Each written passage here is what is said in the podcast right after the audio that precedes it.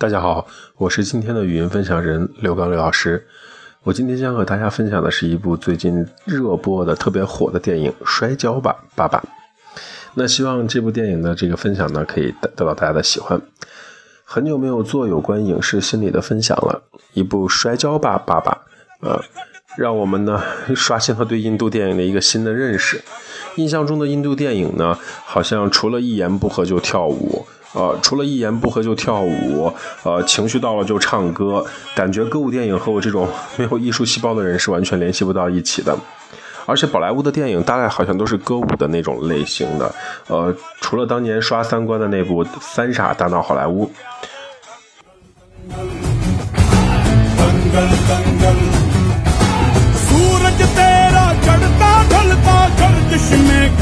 当然。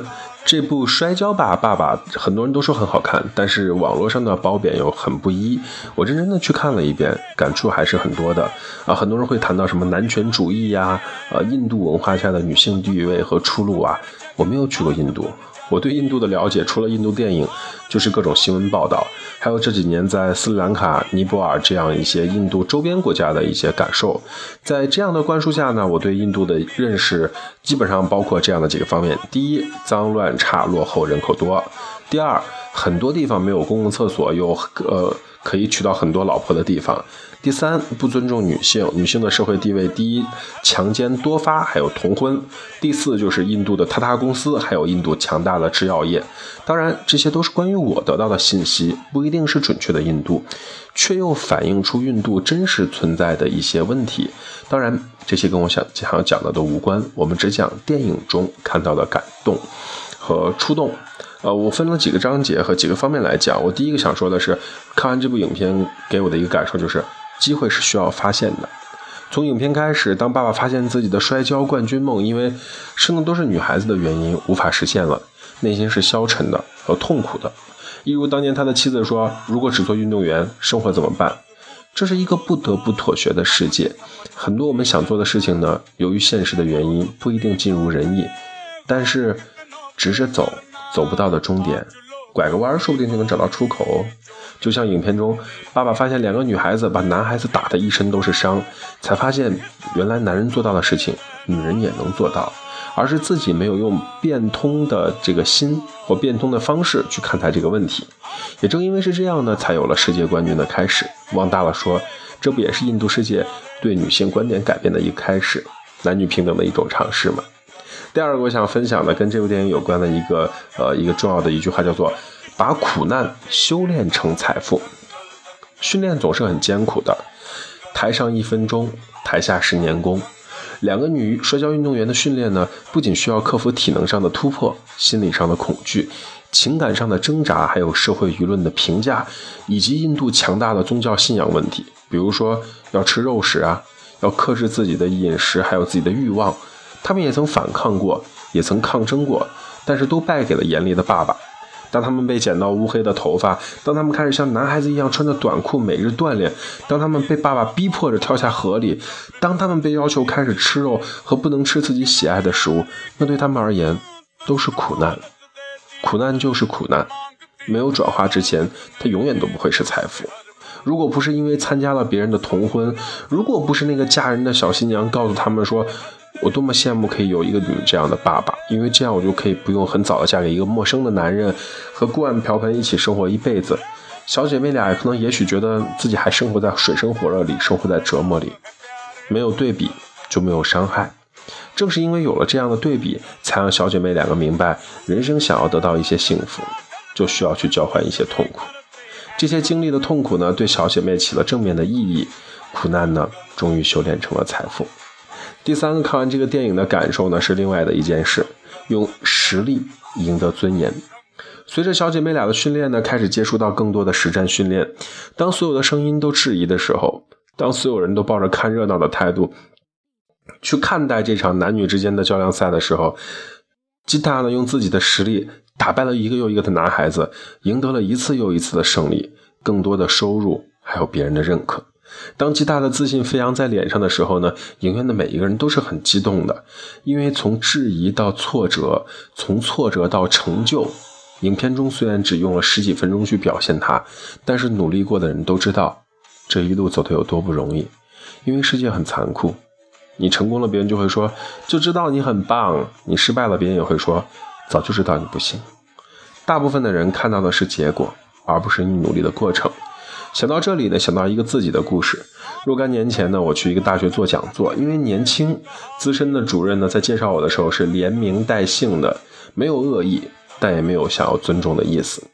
一场两个半小时的讲座被几十次的掌声打断。讲座结束呢，主任跑到台上开始唤我刘博士，而且言语之间也客气了很多。这是对我最大的认可。我的学生在结束这个我的讲座之后下来，私底下跟我聊说，这变化的也太快了。我只认真地告诉了学生一句话：不要在意过程，用实力赢得尊严。吉他姐妹也是这样，用事实说话，用实力赢得尊严。那关于第四个，我想关于这部电影，我看到之后一个很大的感受，想分享的一个一个话叫做，呃，自尊心与没有功利的学习。吉他的姐妹俩呢，是在这个爸爸的高压下，每天被迫去高强度的训练。虽然夺夺得了很多的荣誉，可是明显对爸爸的方式是抵触的。当他们被剃成短发，打扮成假小子去上学的时候，村里人那些指指点点啊，同学间的疏离，还有恶作剧，都是对幼小的他们的这个自尊心的一个非常大的伤害。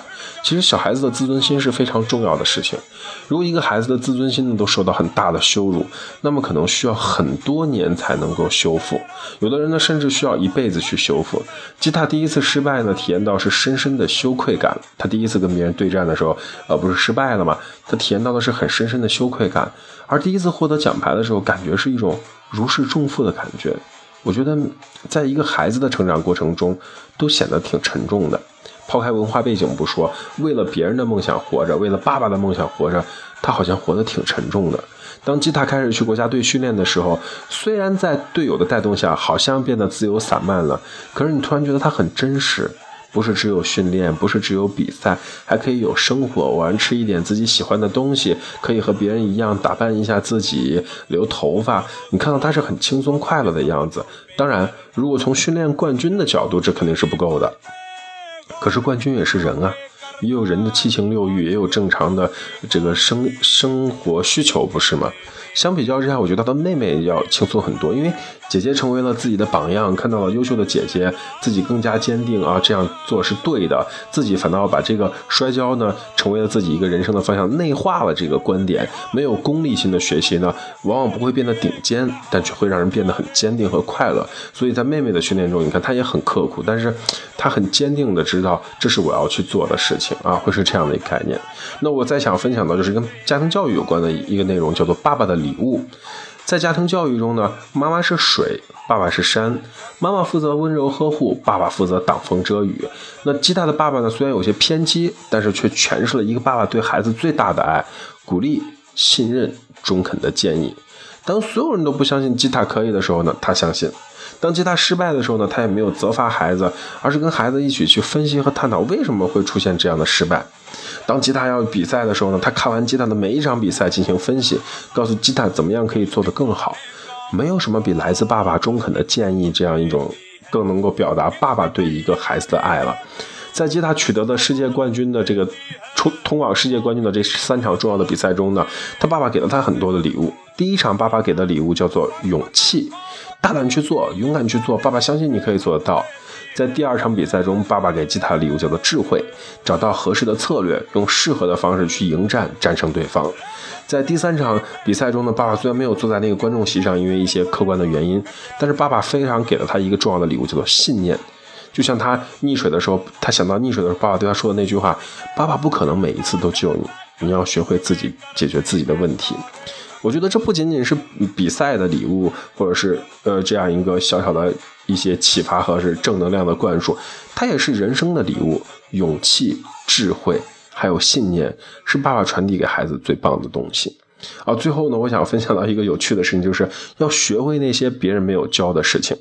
你看，吉他第一次比赛的时候被那孩子啪把头打了一下，啊，这样的违规打头，打他一脸懵逼，就说：“哎，怎么被打头了？”长大之后呢，教练教的是无懈可击的防守，爸爸教的是勇往直前的进攻。而重要的时候，原来爸爸也没有时间，是没有办法在身边。吉他学会了什么呢？被打到的时候打回去，你违规的对待我，我也违规的对待你，但是我要。去处理好这个事情，也学会了既要进攻又要放手，去协调教练和爸爸分别传递给自己的技巧是怎么样的，把爸爸的传统技法和教练的现代技法融会贯通，还学会了独立的去解决呃遇到的所有问题。这些不曾被人教过的事呢，才是一个人当中呃独一无二的经历。我们用一句这个老话叫在战斗中学习战斗。那这就是我今天想做的语音分享。我没有讲很高大上的概念，什么种族啊、民族啊、国家特性那个东西，我觉得很重要。可是离普通人的生活会有点远。我就想讲一些普通人生活当中看得到的一些呃一些很真实的可以操作或者可以启发到的一些东西。那这就是我小小的语音分享，关于摔跤吧爸爸这样的一个分享。希望大家喜欢，也希望大家持续的关注硕博心理。你可以通过微信公众号来。订阅说博心理，也可以通过。荔枝 FM、喜马拉雅这样一个听书网站等等，呃，都可以搜索“硕博心理”，观看到我们发出的更多啊这样一个直播的录播的信息啊。我们永远呢在为大家提供一个很好的状态，叫做呃陪伴、温暖还有爱。今天的直播呃今天的这个录播啊，包括我们的这样一个呃语音分享到这里就结束了，谢谢大家。现在已经是午夜的十二点三十分，我录完了这场直播，呃这个这个这个录音我也就要睡觉了。希望大家有一个好心情，希望大家明天听到这份录音。的时候呢，会给大家一些启发。我也非常呃鼓励大家，如果在条件允许的情况下去看一下这部电影，可能会对我们对很多的东西有不同的思考和触动。谢谢大家，今天就到这里了，再见。